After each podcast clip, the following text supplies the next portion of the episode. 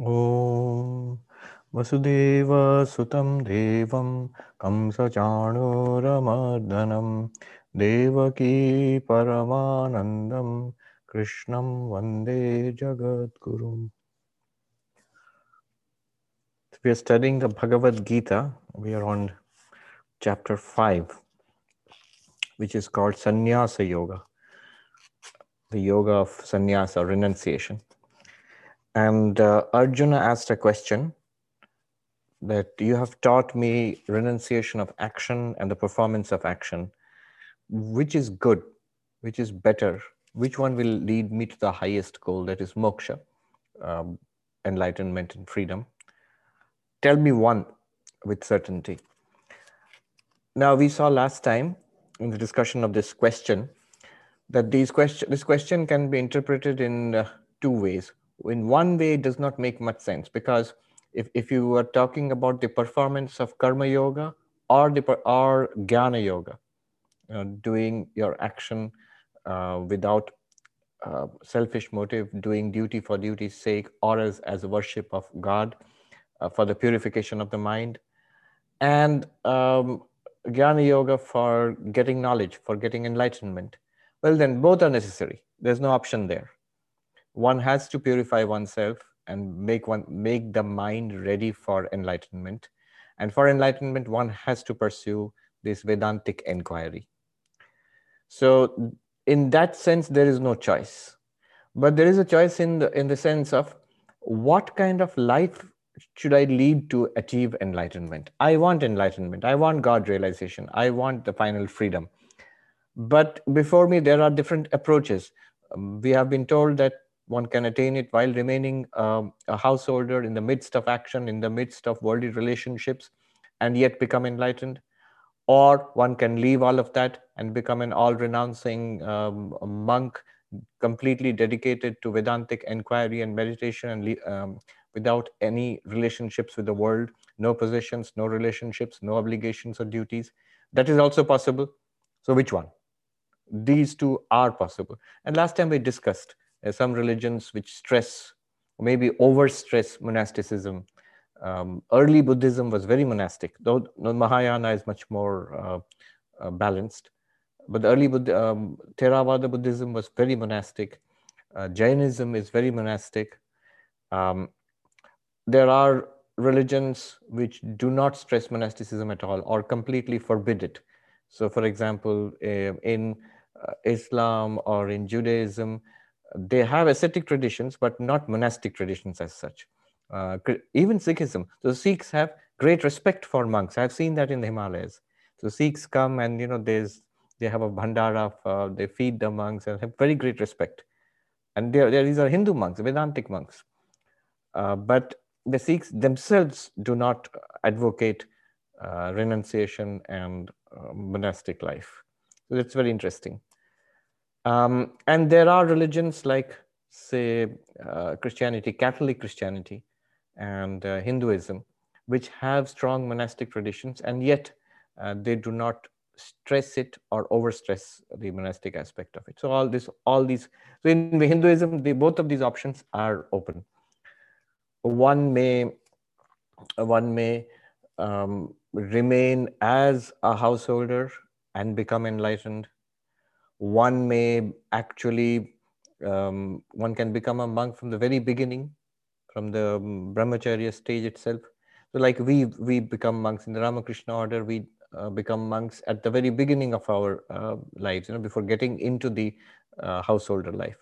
Or what was traditionally prescribed, that at one point one may go beyond householder life and become a monk, uh, become a sannyasi. I've known such people. You know, they are uh, householders, and then they retired from their jobs, the children grew up and went away. And then maybe the person, uh, usually men I have met, who had no more obligations. Uh, maybe the wife had died, and uh, or the children were no longer in touch. And this person decides, I want to become a monk formally. And that has also happened. Uh, I've seen that, a lot of that. So which of them? So what do I do? Uh, Arjuna is asking. So we shall see Sri Krishna's answer. verse number two. Shri Bhagavanuvacha Sannyasa Karma Yogascha Nishreyasha Karaubhau Tayostu Karma Sannyasat Karma Yogo Vishishyate. The Blessed Lord said, renunciation and performance of selfless action both lead to liberation. But of the two, the performance of selfless action is superior to the renunciation of action. So the words here, used here are sannyasa and karma yoga. Sannyasa and karma yoga both will lead you to moksha.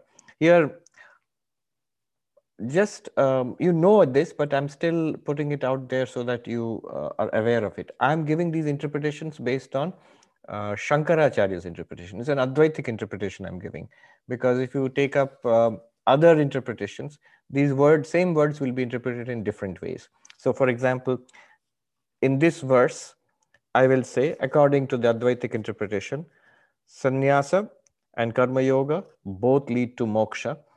Now, what sannyasa means here is one gives up worldly possessions and relationships and formally assumes, you know, the ochre robe, the vows of sannyasa, and gives up um, secular and worldly religious duties also. And then one becomes a monk and uh, has no possessions, no, no obligations, no relationships, and is one is dedicated entirely to Vedantic inquiry. So the bulk of the time and energy is spent in what? In Shravana, Manana, Nididhyasana. And even here in monasticism, there are two kinds of monks. Uh, one is called uh, Vidvat Sannyasa, another one is called Vividisha Sannyasa. The Vidvat Sannyasa is the renunciation of the enlightened, a person who has already become enlightened before taking to formal monasticism, has already realized I am Brahman.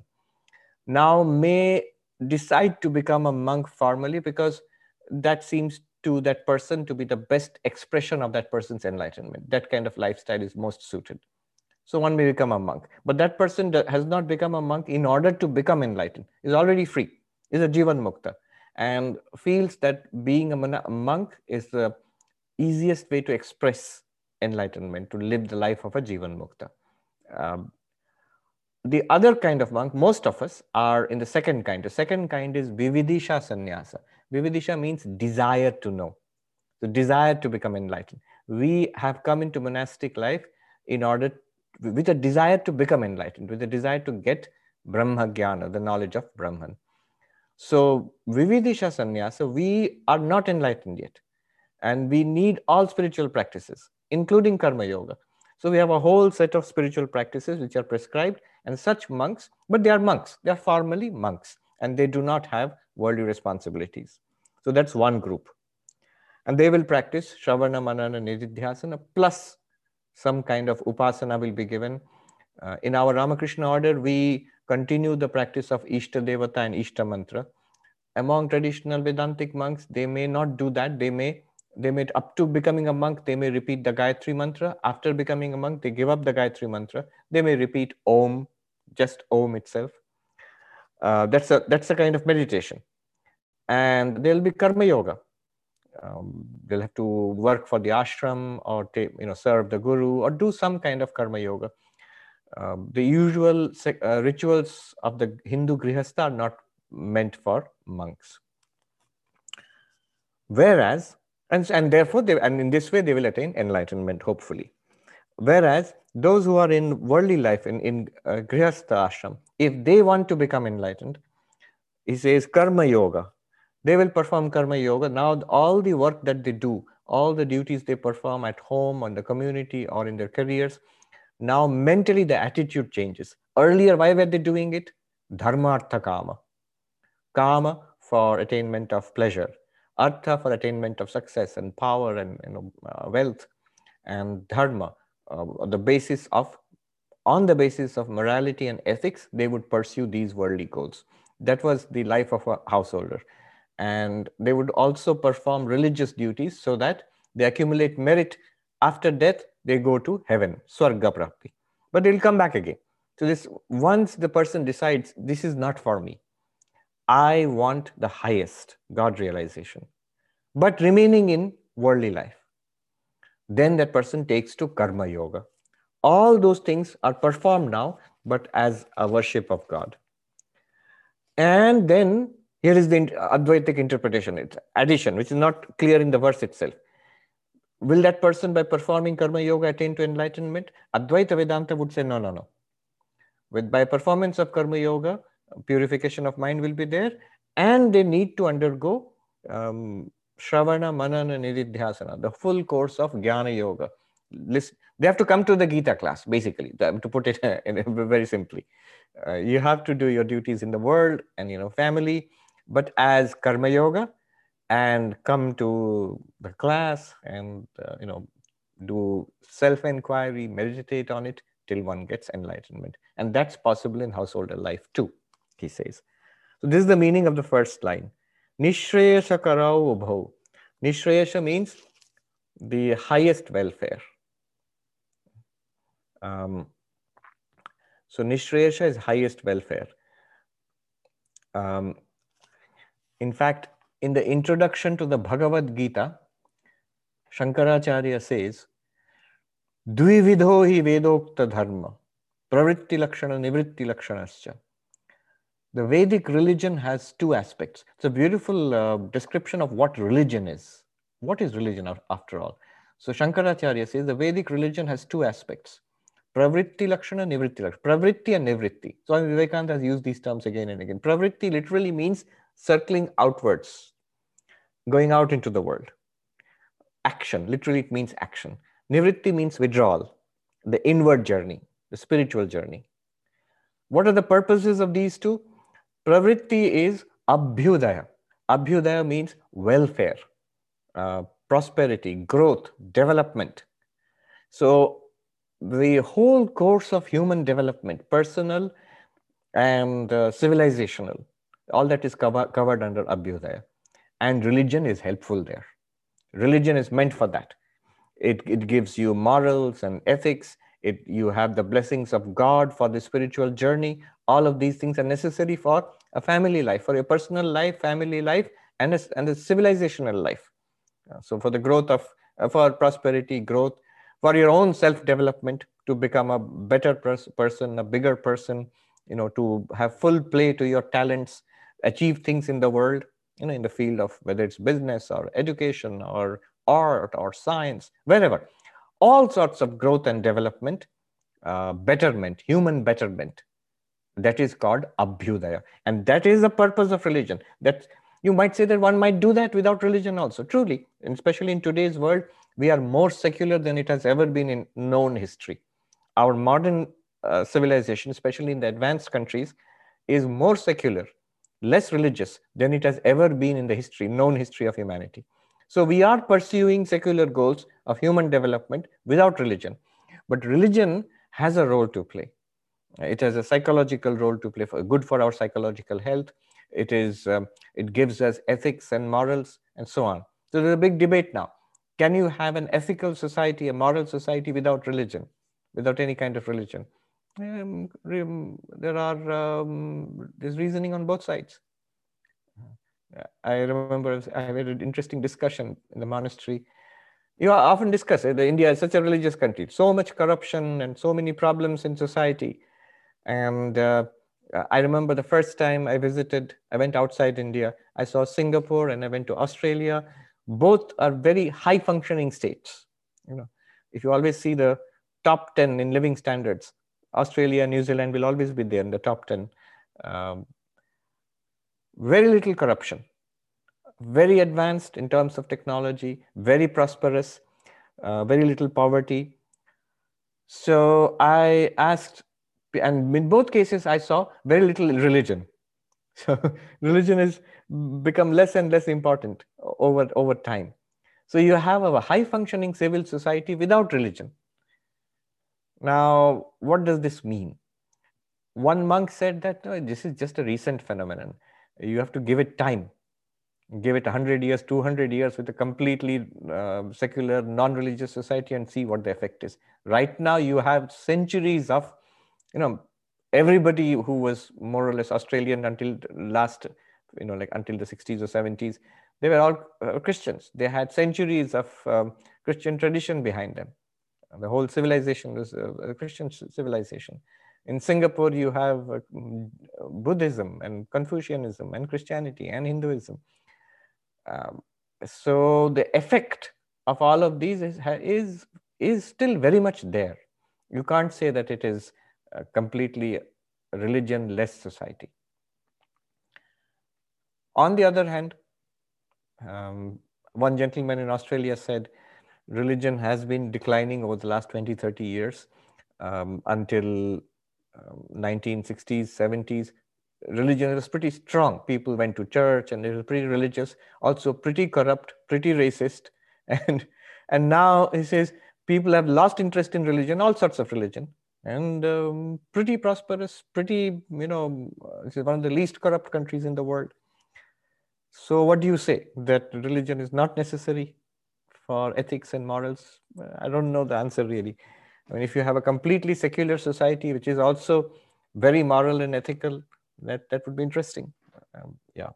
But anyway, Shankaracharya says one of the purposes of uh, religion is Abhyudaya, personal and societal development. Religion helps, and the blessings of God are necessary. And uh, also remember, in the Vedic um, idea, it was not just in this life. You also want a very good life after this. So you go to heaven, and after that, a better birth, uh, better placement next time. Uh, so all of that is given by Pravritti Lakshana, the, the, the part of religion which is um, concerned with the Vedic karma kanda, the ritualistic portion of the Vedas. That's a kind of conventional religion. And then Shankaracharya says another part of religion is Nivritti Lakshana, the uh, religion which is circling inwards, which is the inward spiritual journey. What is the goal there? What's the goal in the first one? Development, prosperity, growth, betterment, human betterment. What is the goal in the second one? Uh, it says Nishreyasha. Nishreyasha, Shankaracharya uses the word Nishreyasha, which means moksha, freedom from this entire cycle of birth and death. So religion is, covers both. To put it simply, religion has these two aspects. There's a conventional part of religion where, and I like to put it this way, we use God for your own welfare. God is a convenience for my life. Um, you know, my life is better if I add a little bit of God to it. And the second kind of religion, the higher religion, the spirituality, is um, my life for God. The goal of my life becomes God. Goal of my life in the first one is betterment, welfare, and God helps. The goal of my life in the second in the second one is um, God, God itself, himself, herself, or itself. Enlightenment is the goal. So here in the Gita, already it is the second goal very clearly. That's why I never tire, I'm never tired of repeating this again and again. Whatever one may use the Gita for, for management, for physical health, for um, you know, positive psychology, for therapy, all those things are fine. But the Gita is a moksha shastra, is a, is a scripture teaching you the second goal of religion, the higher goal of religion, spiritual freedom. That's why he says both of these are paths of spiritual freedom. Nishreyasha kara ubhau. Ubhau means both, uh, the uh, householder spiritual seeker and the monastic spiritual. The monastic is by definition a spiritual seeker. Why would you adopt a monastic life unless you are a spiritual seeker? And the householder is by choice a spiritual seeker. But Arjuna's question was not this. Arjuna's question was, tell me one, which is better for me. And then he says, tayostu karma sannyasad, among the two, better than becoming a monk is to be a spiritual seeker in householder life. He says, karma yoga vishishyate. Karma yoga is better than, you know, performing your actions in life, in worldly life, in a spirit of karma yoga is better than giving up the actions. In Sanskrit, it is sarupata tyaga, giving the actions up altogether, not engaging in, um, you know, doing anything in the community or in the family. Just withdrawing to an ashram, a cave, or a hut in the Himalayas.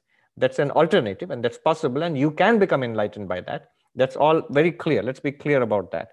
And yet, uh, Krishna says that the path of the householder, spiritual seeker, is better.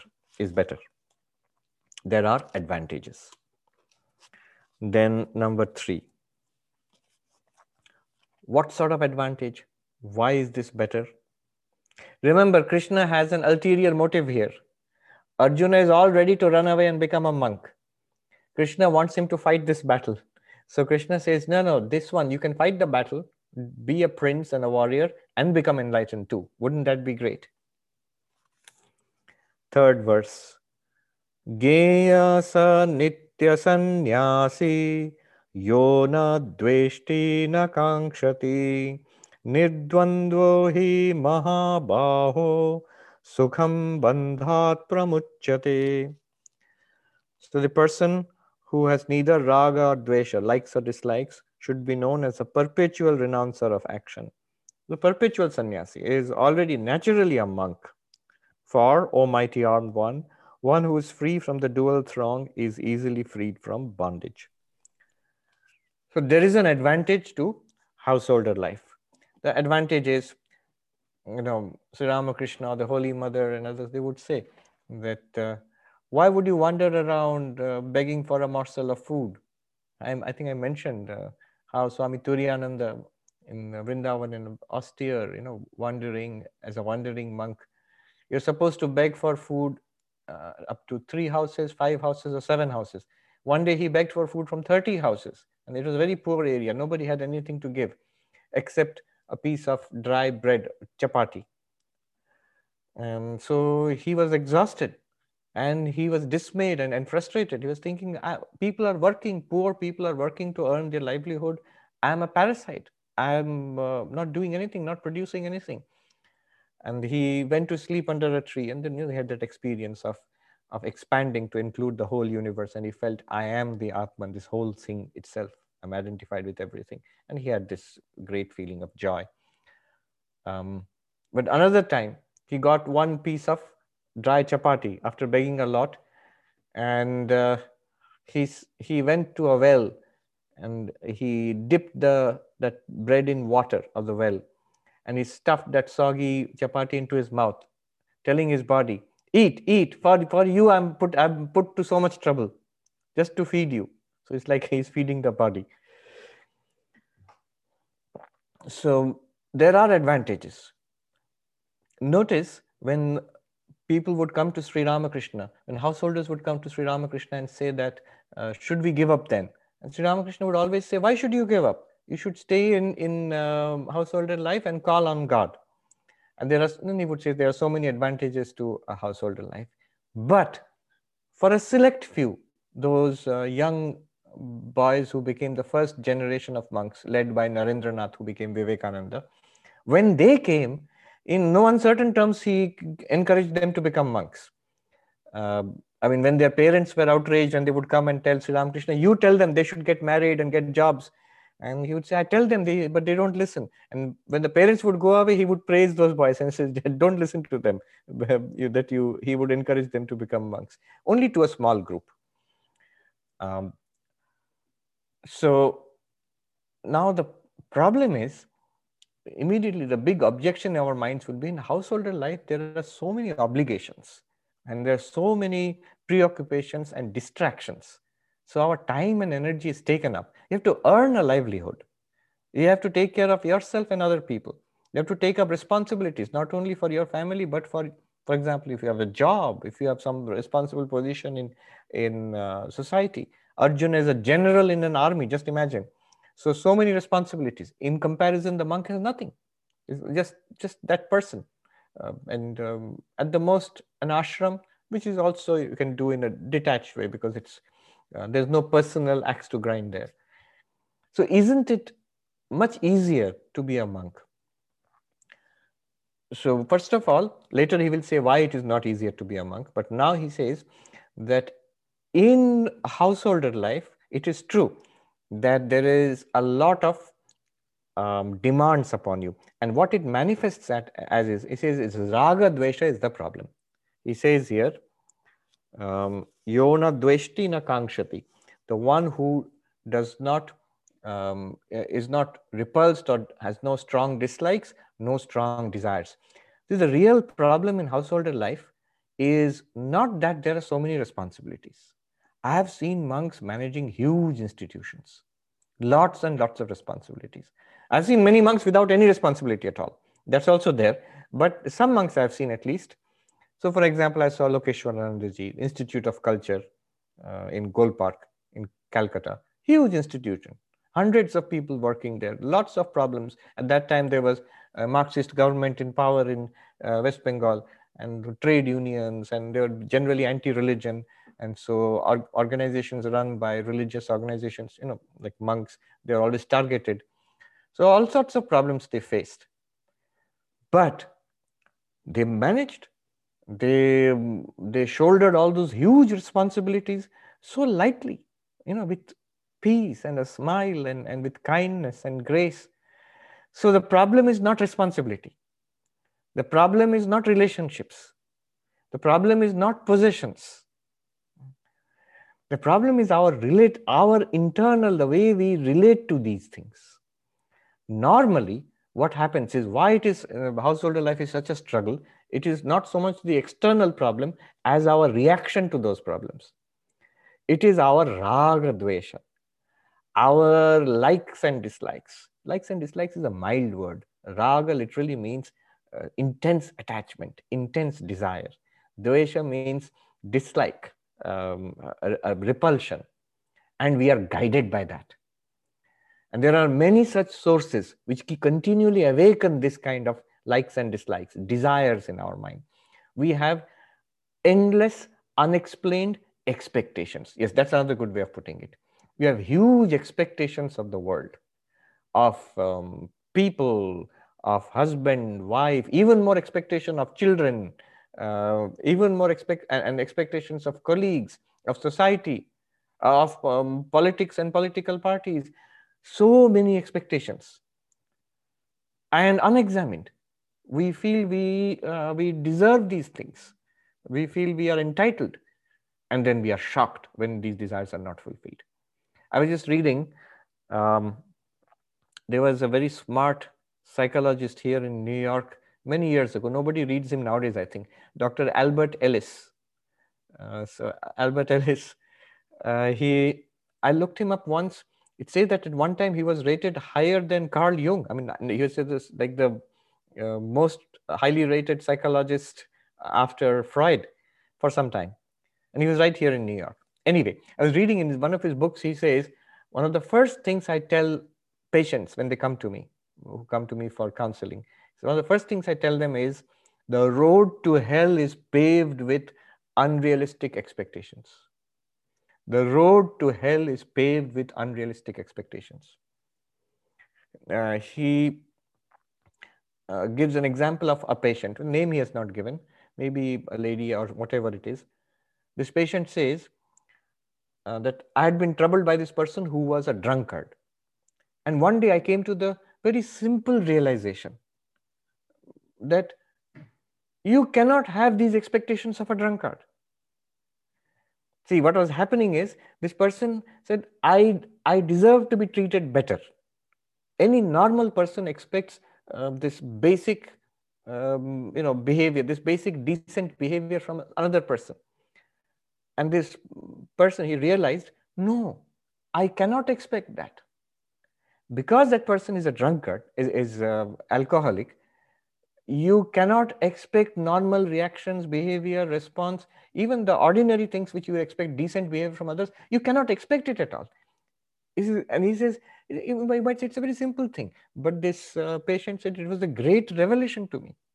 This person with whom I had struggled for so many years, against whom I have got so much resentment and rage built up, most of it is due to my unrealistic expectation of something that person cannot give.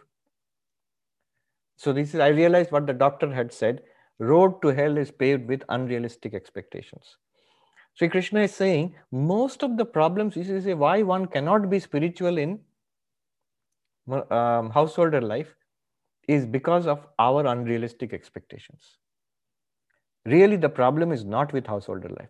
The problem is not with, um, uh, with family. The problem is not with um, relationships, with possessions, with duties, with, uh, with uh, responsibilities.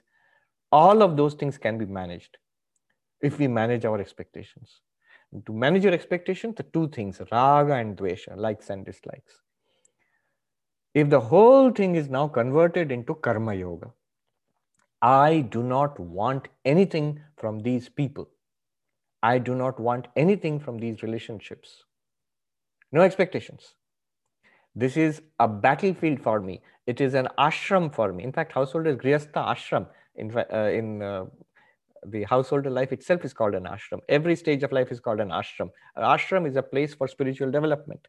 So Grihastha Ashram is an ashram for spiritual development. And here, all these things which I have to do because of my relationship, because of my position, because of my responsibilities, I shall do as karma yoga, as the worship of God. It is a special kind of spiritual sadhana which I am performing. Does not matter how others react, whether they satisfy my expectations or not. It does not matter. I have to see whether I am doing sadhana, whether I am doing karma yoga. If you do that, what a high praise Krishna has for that attitude. He says, Geyasa nitya sannyasi. He, this person is ever a monk. A monk is somebody who gives up these responsibilities, maintains serenity, and practices spiritual um, uh, practices in, in solitude, you know, in distance from samsara. Whereas this person, in the midst of samsara, in the midst of family, he says he is nitya sannyasi. Sannyasi means is ever a monk, is already a monk. This person who lives like this, managing expectations within uh, samsara. Yona dveshti nakangshati, who has these no unreasonable hatreds or unreasonable expectations. We may say, yeah, but I have reasonable expectations. No, you don't. All our expectations from samsara are unreasonable. Who are you to demand anything from anybody? We demand that because we go into samsara with the idea, this is for my enjoyment, this is for my satisfaction. It is not. From the very beginning, we have made a huge mistake. It is a place for spiritual practice. Just like an ashram is a place for spiritual practice. If you go into it with that attitude, what can I give here? How can I serve here? My Lord has come in the form of husband, wife, children. My Lord has come in the form, form of my co-workers, my neighbors. How do I best serve? How do I best do my duties as, as puja, as spiritual practice? Then you will see this problem will resolve itself very easily. That is the only difference. I have seen monks who manage uh, huge institutions, hospital, Institute of Culture I mentioned. Um, Swami Lokeshwaranji, I heard from a monk that once there was a communist agitation and uh, they got word that a huge crowd was going to come and surround the uh, institute and they're going to throw rocks. And so one of the monks said, let me call the police. And Swami Lokeshwaranji told him, no, no need to call the police. And the expected thing happened. The next day, this monk told me himself, next day, as expected, there was a big crowd outside shouting slogans and throwing rocks. And we heard one big rock smash through the window of uh, the Swami's office, the secretary's office. So we ran down there to see what happened. And we saw Swami Lokeshwaranji was writing a letter at his desk. And the big window had been smashed. A rock had actually come into the office and was lying on the carpet with smashed glass. Lokeshwaranji just had looked up and he went back to his writing. Now, how is that possible? Uh, how is that possible? That story is there about this attachment and detachment, you know. The uh, classic story about Janakaraja and uh, Shukadeva. So Shukadeva, the, the paradigm of a great monk who has completely renounced everything, who has only, um, you know, has his loincloth and nothing else in the world. He comes to the Emperor Janaka for a discussion about Vedanta. So they are having a discussion on about Vedanta. Janaka is an em emperor, but he's also very interested in Vedanta. And so they have a discussion about Atman and Brahman and so on, till the news comes that the, the city of Mithila is on fire. And the, the whole, the capital city is on fire. And uh, the monk, Shukadeva, is out of there like an arrow. He runs out like an arrow. He, somewhere he goes. Then he comes back to watch Janaka. He's still sitting there on the chair, uh, smiling. What happened, O Swami? Where did you go? And panting, Shukadeva says, oh, it's all right. I have one change of, you know, the loincloth. That's my only dress. That's the only dress he has got in the world, and nothing else in the possession in the world. One loincloth and one change. So which I had washed in the river and I'd hung it out to dry on that uh, tree, branch of a tree. And I thought, if the fire spreads to that tree and it burns up the loincloth, I went to check and I saw it's all right. It's not burnt. And Janaka smiles and he says, Mitilayam pradigdayam name dahati kinchana. If the entire city were to burn down, nothing of mine would be burnt. Um, so now it's not that it's not like Nero fiddles while Rome burns. It's not like that. He's doing whatever needs to be done. Whatever needs to be done in the moment, he's doing that. And yet, it's absolutely serene. Now, it does not mean that by becoming a monk, like literally, physically giving up all things, you'll be free of attachment. You'll be actually able to manage uh, likes and dislikes. May not be. May not be. Um, I have seen monks who, after becoming, they have no responsibilities in the world, completely free of all, all responsibilities, uh, no, no possessions. But see, where the mind becomes attached, still very much involved in uh, samsara. So, for example, just to give an example, when I was in the Himalayas, somebody told me of a particular monk who was very well known for his renunciation. He would not touch money. So no money. What did he do? All the, of course, lots of devotees came to him, especially because he would not touch money. Uh, he would, uh, they would bow down to him and offer him money. And he had this long pair of pincers with which he would grasp the coins and put it in a box. If you have to go to all that extent, why not touch the money itself? If you're going to accumulate money for the ashram or whatever, fine. So, yeah, so raga dvesha. On the other hand, uh, I had known of a particular Swami in one of our ashrams. So one gentleman who is to be a volunteer for that ashram, he would say that the Swami, um, the old Swami who has passed away now, who was the head of that, it was a small ashram in Calcutta. Whatever money the devotees would give, he would throw into one of the drawers in his uh, table. So whenever I would go and ask, we need money for shopping or we need money to buy something for the temple or shrine or something like whatever, he would thrust his hand into that drawer and pull out money, whatever was there. He never knew what was there. He never counted. He never bothered. So he was there. Money is right there. But there's no attachment, no interest in it at all. Now, which is better? Who is managing uh, expectations, attachments to money better? Of course, I, I'm not recommending that as people in the world, householders, you follow such financial methods of management and you'll be in trouble. You can do perfectly good. I've seen monks who perfectly manage the accounts and finances. Many such monks were really good at it. Not one paisa, one, one cent of that belongs to them, but everything's done perfectly. Um, the accounts and the money, the investments of an ashram and maintained because it's for them, it's a puja. It's, it's a, I, I knew a monk, I won't tell his name. He was in charge of investing money for our main monastery in Belur. He grew to be so good at his job that financial company with his investment wizards would come to ask not for spiritual advice, for investment advice from him. But he didn't make one, one uh, cent out of it, one rupee out of it. It was just for the ashram. Another monk um, who was an expert in dairy farming. So Goshala in the ashram, he told me something. And he, he was so well known that uh, veterinary doctors would come to him, that the, the big institutes which ran huge dairies would ask him to visit and give, give them advice. And other ashrams would call him. Not that all monks who are in charge of um, dairies are, are, are experts. This monk was, is also. I asked him and he told me, you know what happened? I was a novice, not even a sannyasi. And there was an old Swami in charge of the dairy, which was very run down and was like in poor condition. And the Swami died. And the head, the head of the monastery told me, you go and take charge uh, of the dairy. I said, I, I have no idea. I've never even milked a cow. I'm scared of cows. So it doesn't matter. It's God's work. You go and do whatever you can. So he said, I set about to it. I asked people who knew, and I worked with my own hands, cleaning the dairy. Uh, I asked veterinary, veterinary doctors, consulted them. I stayed up late in the night. You know, after reading Vedanta, I would read veterinary books.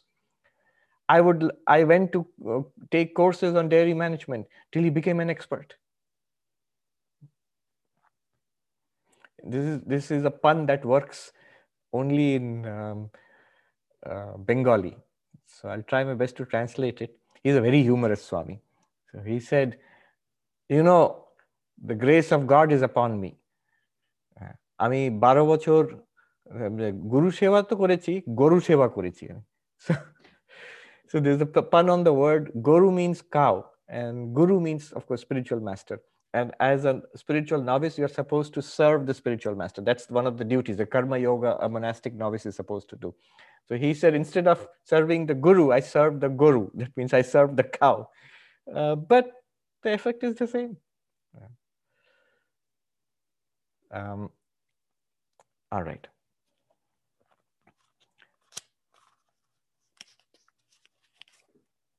One more point, and I'll, then I'll move ahead.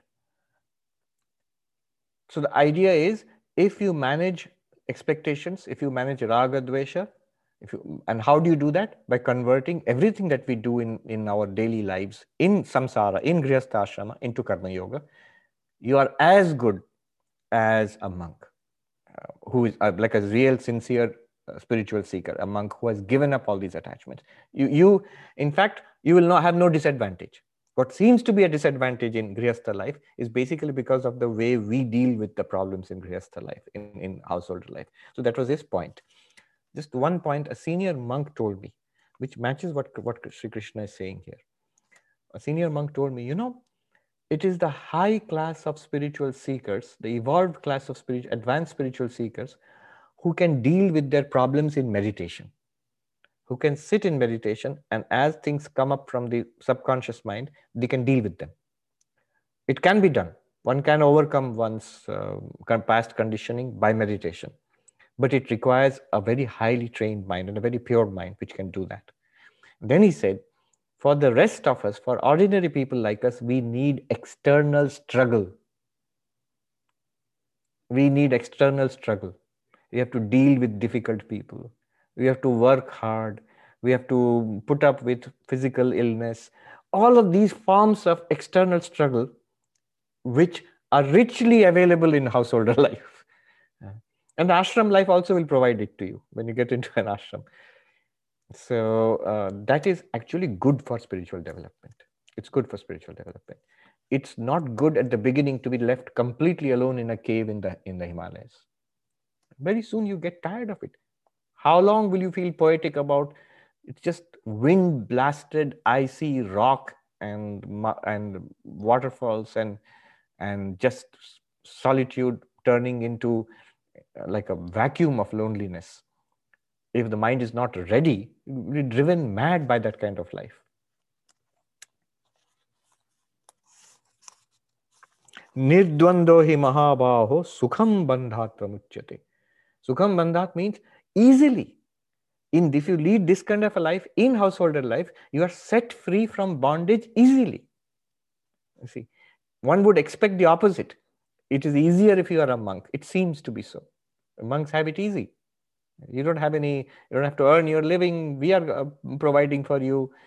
Uh, you don't have to maintain a house. Uh, either you're in a cave or a hut or an ashram, which is maintained by Uh, devotees. Everything is maintained in society by householders, not by monks or by students. You know, Brahmacharya ashram, sannyasa ashram, vanaprastha ashram. All three are built on the foundation of grihastha ashram. So the householder is the one who is the foundation of society. So it seems everything's easy for the monk, but no. Spiritual life is actually easier.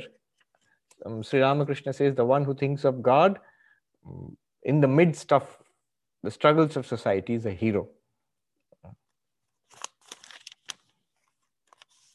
Before I go on, let me just take a look at the activity in the chat and questions.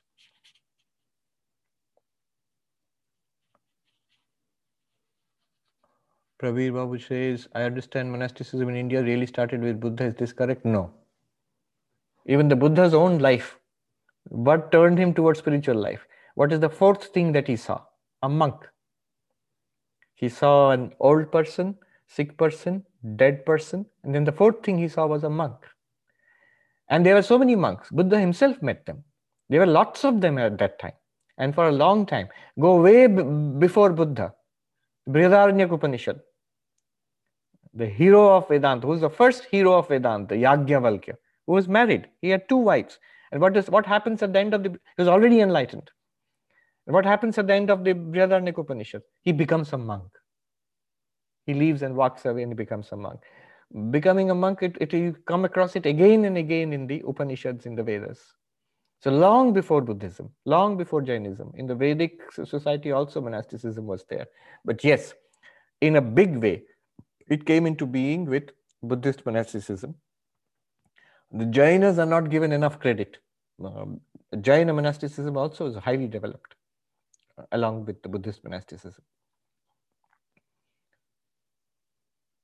Um, Vishwanathan says, could you please help us understand Arjuna's motivation behind sannyasa? He did not say that directly, but see, the whole idea was he did not want to fight that war.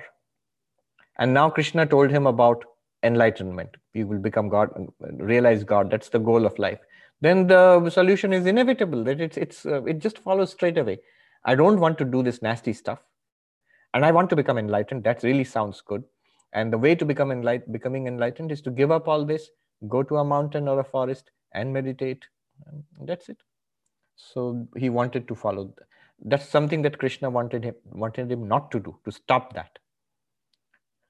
In chapter four, Sri Krishna taught Arjuna the way to see Brahman in all actions in everyday life. Given that, why is Arjuna considering becoming a monk rather than seeing the action in front of him as yajna? Yes, that is the crucial teaching. Um, Yajnathat karmana. To do all action as yajna, that purifies and leads to enlightenment. Arjuna has heard only partially, not fully absorbed. It's actually a... See, the clear teaching is, here in householder life, you are per pursuing dharma, artha, kama. You want moksha, be a monk. So that kind of division was very clear.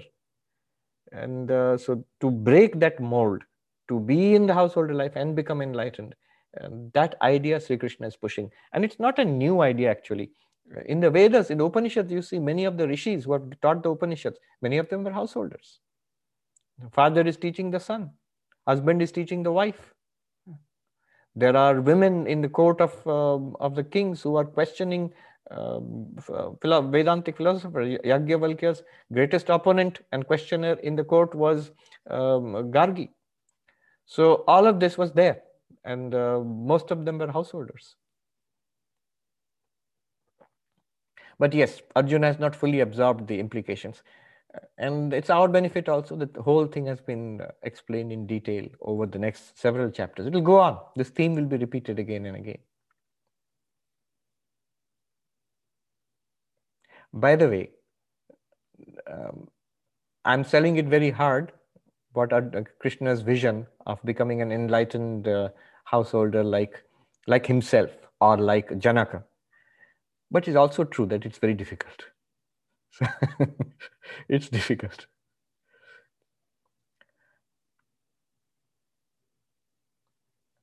Bill says, ethical values are transcendent even without God per se. So says Swamiji. Yes, that is true. Ethical values themselves can lead to enlightenment. If you pursue goodness far enough, it becomes God. Good becomes God. Abhijit says, after a day of an office, it becomes evident end of the day that most of the issues and pressures that we felt during the day were a result of friction caused by ego. May be similar to unrealistic expectations or likes and dislikes. Correct, correct. This is what is being pointed out. The real friction which causes tiredness, frustration, unhappiness, complication is, is within us. It's not so much the office or the family or the, you know, problems will be there anyway. You run away from... Uh, difficult people in the family, you will find difficult people in the ashram. In the householder life, it's uh, the struggle is little more, of course. I know the story about a monk who was grumbling to a devotee. It was many years ago. I don't like this ashram. So in our system, we have many ashrams. And if we have problems somewhere, we can. We're supposed to adjust and stay there, but we can ask our main monastery for a transfer. So this Swami was saying to this gentleman or devotee that I'll go away. I'll take a transfer and go away. Then that old gentleman was sitting, he smiled and said, Swami, you can do that, but spare a thought for us. We married people in jobs and in, you know, householder life, we will stay with the same people till the end of our lives. We can't keep changing. You have the option. Today, you don't like it, you walk away, you'll get another set of people, another place, an entirely new setup. Not possible for us. I cannot go away from this house and this place into another house, another place, like a drop of a hat, like you can. So that was a big lesson for that monk. That uh, it is possible and it's much better to adjust where you are. Ultimately, you cannot run away from your problems. These problems have been are, are the product of our prarabdha karma. So if I try to run away from them, they will come in another form in the other place. I become, I have so many troubles because of uh, you know, job pressures and so many problems in this world. I give it up. I become a monk. I have no connection with earning money. I have no connection with people. I have no responsibilities. I will sit and read Gita only. Suddenly I will find body is ill. Sickness comes in the body. The same karma, which was giving me trouble in household life in some way, is now giving me trouble. What is the last thing that I've got? I can't give up the body. The body is there. It will give me trouble. In the ashram, there will be difficult people in the ashram. So these problems will keep following us. Ramya says, is that what Swamiji means when he says, be free from hope for nothing from anyone? Yes. Uh, work also. Seek not, avoid not. Swami Vivekananda gave a nice formula. Avoiding is what Arjuna wanted to do. And a restless person keeps on seeking newer and newer projects. And what to do next? Fill up the day. From morning till evening, keep busy. Especially in, in these countries, I see people are very uh, up and doing. So if, you're, if there is a spot in your calendar which is free, it makes you uneasy. Why is it free? Let me fill it up with some activity. No, that is restlessness. Neither seek nor avoid. Brahmacharya ashram precedes Grihastha ashram. Was the Brahmacharya training for the householders? Prabir Babu asks, yes, it was training for householders and monks. So at the end of Brahmacharya ashram, you actually have an option. Do you want to go into Grihastha ashram and householder life, or do you become, want to become a monk? Why would you want to become a monk? The whole idea was taught that ultimately the whole purpose is God realization, is enlightenment. Do you want to take the scenic route? Then go and become a marry and get a job and go out into the world, do all these things. Or do you want to take uh, the less scenic route, the direct uh, path and become a monk straight away? Do you have that kind of, that the problem with the monastic life will be talked about next.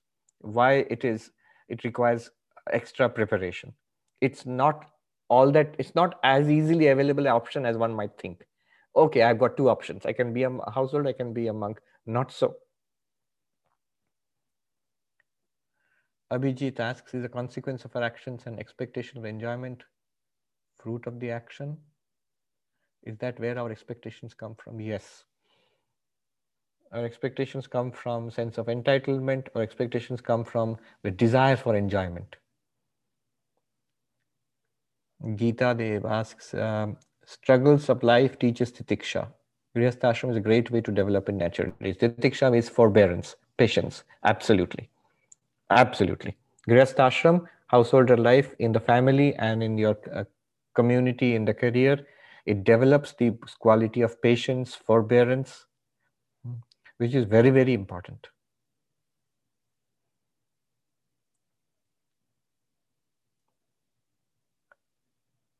Just remember that beautiful insight from Doctor Albert Ellis, that wise old psychologist. Unrealistic expectations are, the, the road to hell is paved with unrealistic expectations. Perfect karma yogi will be very close to being a jnani, if not already correct. Purification of mind leads to jnana almost directly. As Advaitins, we will insist on Shravana, Manana, Nididhyasana, but the fact is, practically speaking, um, realization is very fast. I've seen myself, um, monks who are not particularly intellectual. They have been, they have not been reading so much of Panchadashi or, you know, um, Drigdrishya Vivek or whatever it is, uh, advanced or any other advanced text of Advaita Vedanta, not engaging in uh, intellectual debate, but they have a kind of deep devotion to Sri Ramakrishna. They have worked hard all their life in the ashram, whatever work has been given to them. They have led simple, austere and hard lives. Now, at this time, when I, when I talk to them about Vedanta, when I say, when I, sometimes occasion for discussion comes up, they get these Vedantic insights just like that. It's immediately clear to them. And they, the conviction comes also very clearly. Understanding and conviction comes very clearly. In contrast, I have seen professors and scholars, highly trained, who have read much more than me, not convinced, not have, have not understood also. They make mistake after mistake. So why? This is the difference in the purification. Purification of mind. Absorption of Vedanta, the, the insight must flash. It's not enough to read about it. It must become your own truth. Like that person uh, in uh, who was being uh, counseled by Doctor Albert Ellis and who said, I just now realized all these expectations I had of this drunken person was unrealistic expectations. You could have told him that, him or her, but you have to, that person has to realize for oneself, what I thought was most justified is most unjustified. I should not have expected these things. Similarly, these Vedantic insights must become a living truth, and purification of mind is absolutely necessary for that.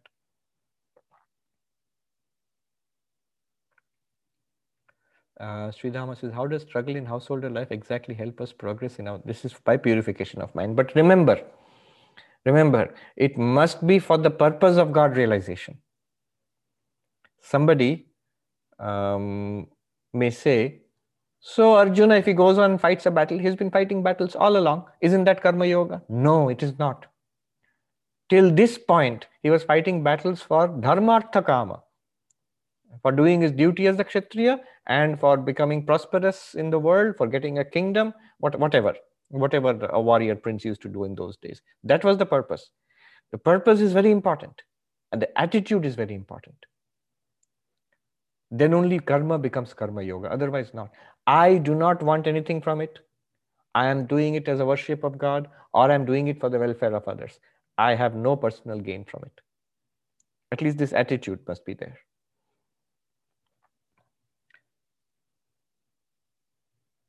All right. I'm not taking the other questions. I'll just read one more verse and stop.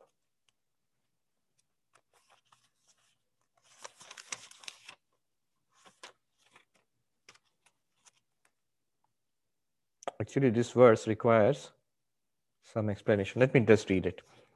Verse number four. So, new new term is introduced here.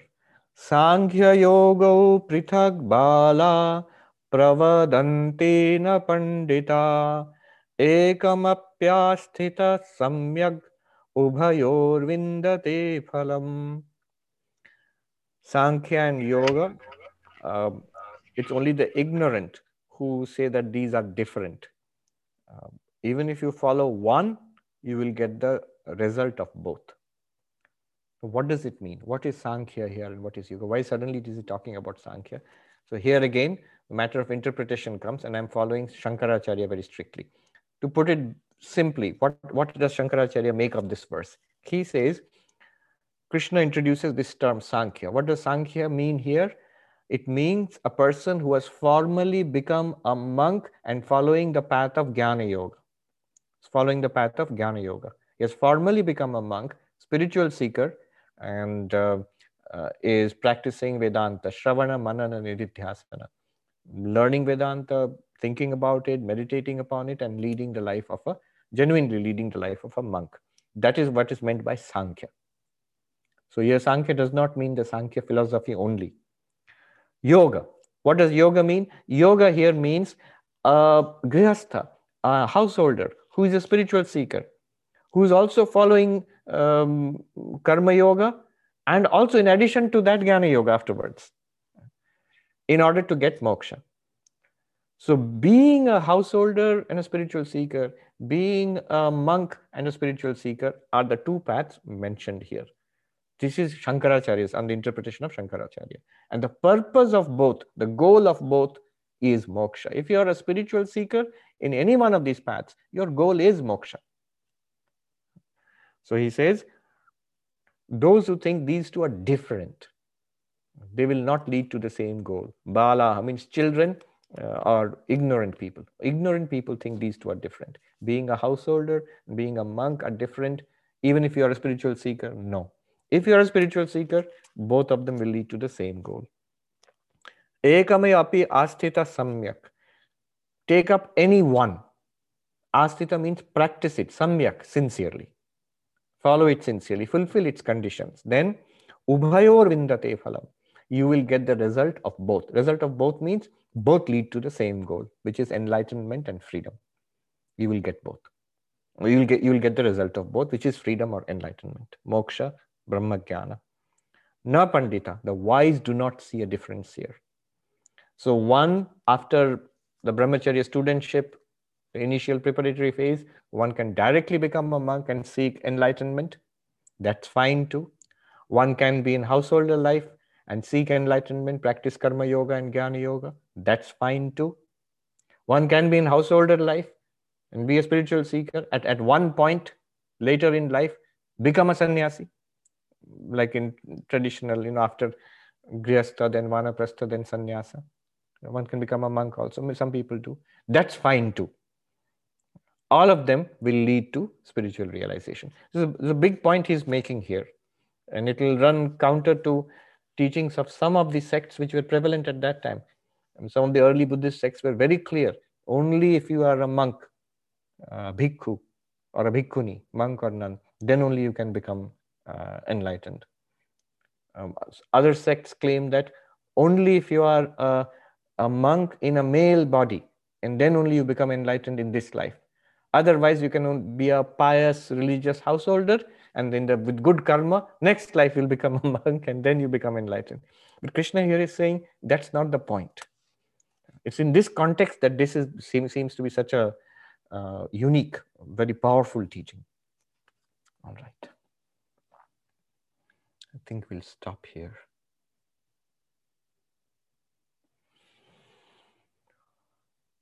Om Shanti Shanti Shanti Hari Om Tat Sat. Shri Ramakrishnaarpanamastu. I'll be like that monk with pincers who grabs the money.